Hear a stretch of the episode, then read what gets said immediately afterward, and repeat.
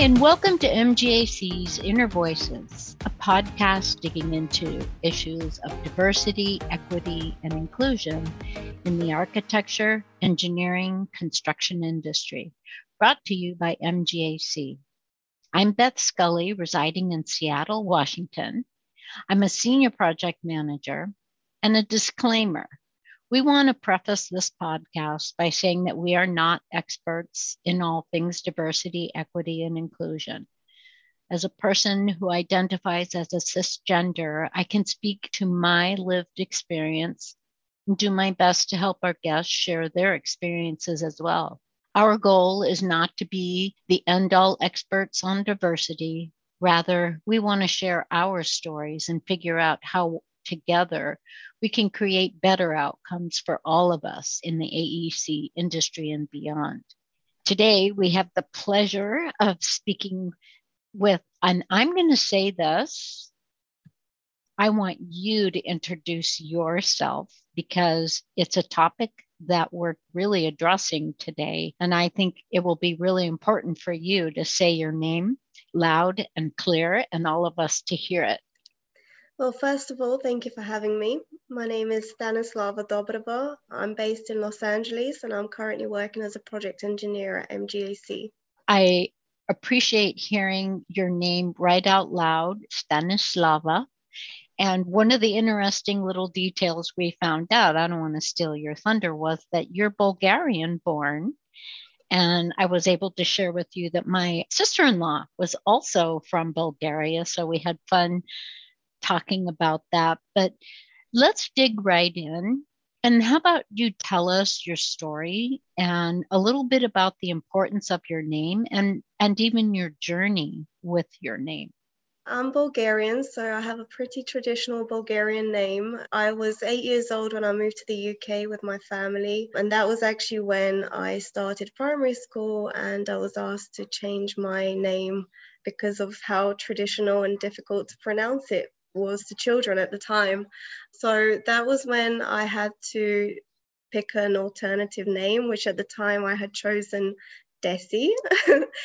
and from then onwards, from the age of eight until probably the age of when I graduated secondary school, so about 18, um, I carried this different persona at the beginning, because I was so young, I didn't really realize or care so much about it until when I got older. I thought about it a little bit more and I was just like, well, there's no really need to do that. People should be able to pronounce a pretty simple name. And, you know, looking back in hindsight, thinking about a primary school asking a student to change their name is just shocking to me at this point.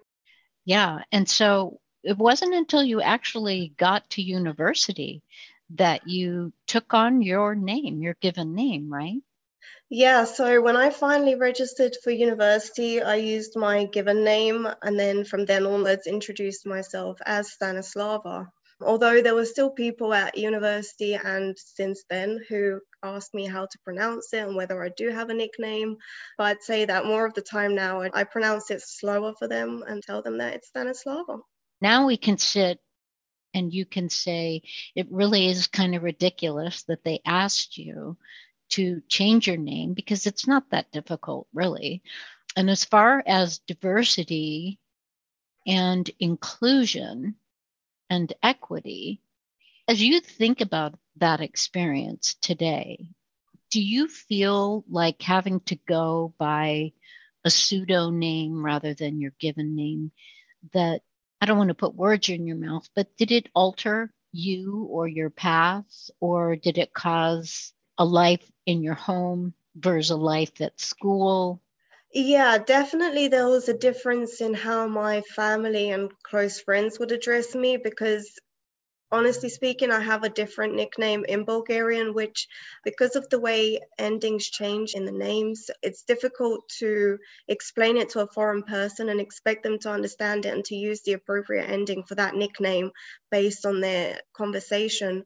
So I think that had an impact on the nickname that I chose. I don't know if it would have changed my path, but it's confusing for a child or a person. It's just like, would you introduce yourself to for someone else's convenience or do you just continue using your given name But, you know, at the time, it wasn't something I paid attention to. It's only now in hindsight that I look back and I'm just like, wow, well, there was no need to do that. I don't know how much of a bit of an impact it would have had on my actual life. It's just confusing. I think that's just the most simple way to put it. So, a tender question for you Would you now, as an adult, and obviously, you know, you're a project engineer, you're a person in your own right with a really great education. Can we name it for what it was discrimination? I would say there is a sense of exclusion with it, of course, because your actual self is not being accepted in its pure form. You have to change it to suit other people. So when you look at it that way, I would say it's a level of discrimination. Having spoken with you prior, I know that your mom is also a very accomplished woman. She's a doctor. I wonder if we might delve into that a little bit because it's also part of the story here. She is a very hardworking woman. She had some difficulties initially when we moved to the UK, which again you could call discrimination. She wasn't initially accepted as a doctor. Her degree wasn't accepted straight away. It was only when Bulgaria joined the European Union that her degree was accepted and she was able to go ahead and work as a doctor. But in the process, because I think it was about five years from us when we moved there to when Bulgaria entered the EU, she was working towards getting her degree acknowledged and accredited. So she was doing all the placements and the exams and all of that. But it definitely would have saved her a lot of time and effort if it was just purely accepted like it was five years later down the line. Yeah, yeah. Very know. It's very frustrating. And I know that since you've come to the States when you and I spoke, you felt like discrimination in the UK was more present than here in the US. Am I recalling that correctly? I can only speak for California. I haven't really had the opportunity to visit many other places, but everyone here has been pretty accepting. And you know, several times when people have asked me for my name, if I see that they're struggling, I would even say, you know, you can call me something else if it's easier they would say, no, no, it's fine. I can pronounce it. Just repeat it slower. So they do make the effort, and I feel like it's more accepted here. It's a little bit different having lived in LA, also. It is a very open community and also very diverse as well. Yeah.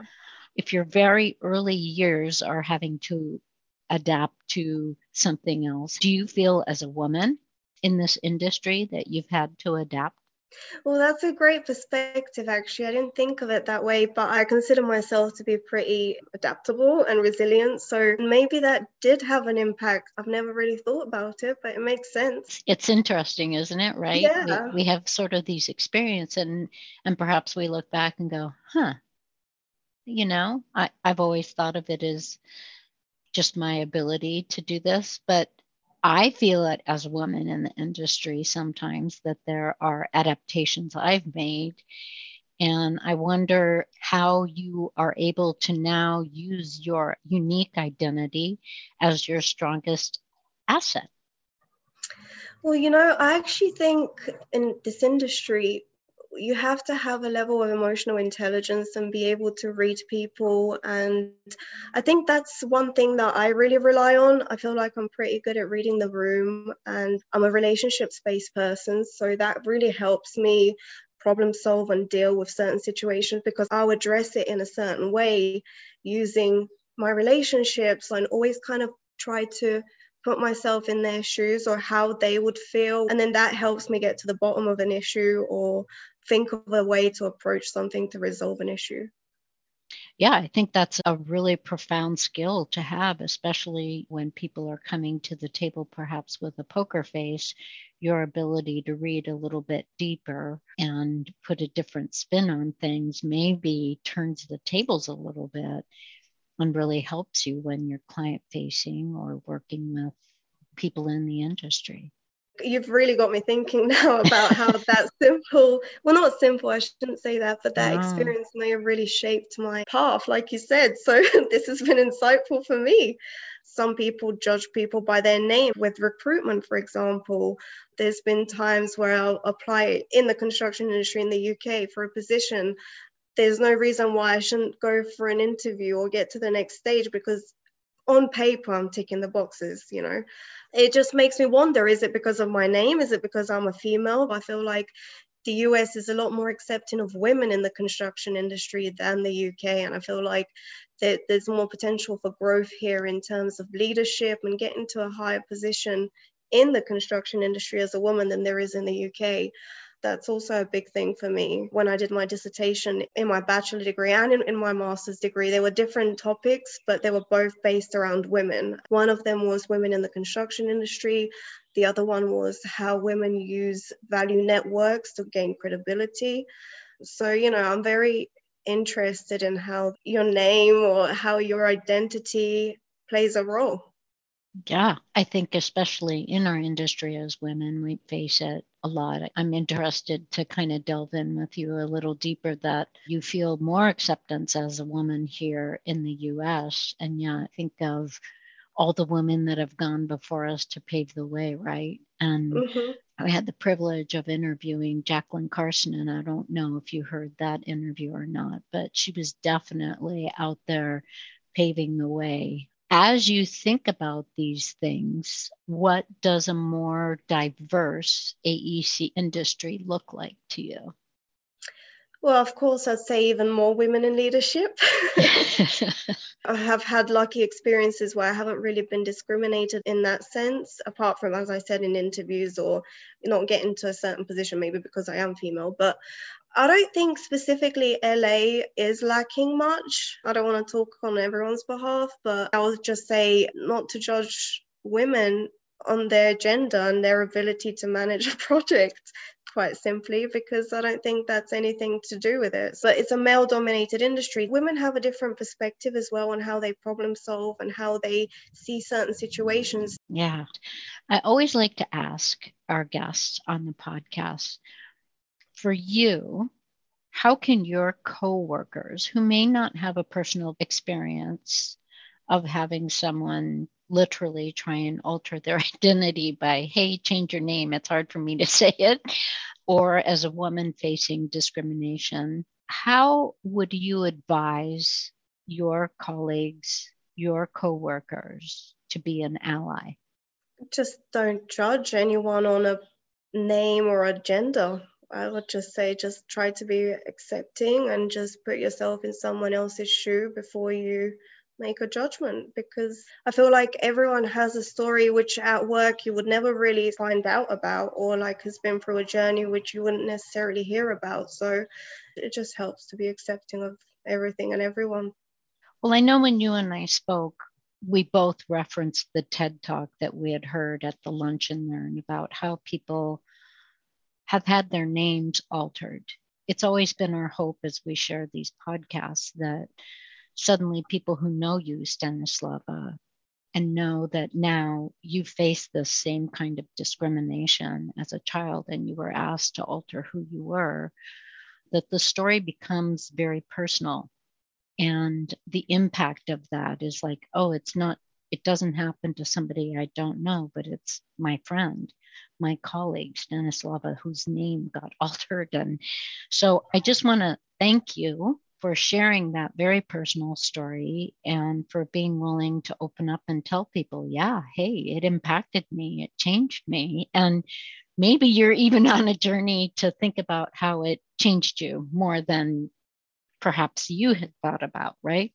Definitely, you've opened my eyes even more now, and I'll be in Los Angeles fashion, self evaluating. Awesome. how it could have impacted me. Awesome. Well, I, I want to thank you for being part of our podcast. Um, it's really been a privilege to chat with you. I hope I get to see you soon in person. And just thank you so much for sharing your story with us today. Thank you for the platform. That concludes this podcast of MGAC Inner Voices. Thank you so much for joining us, and please check back next month for another episode of Inner Voices. Until then, take care.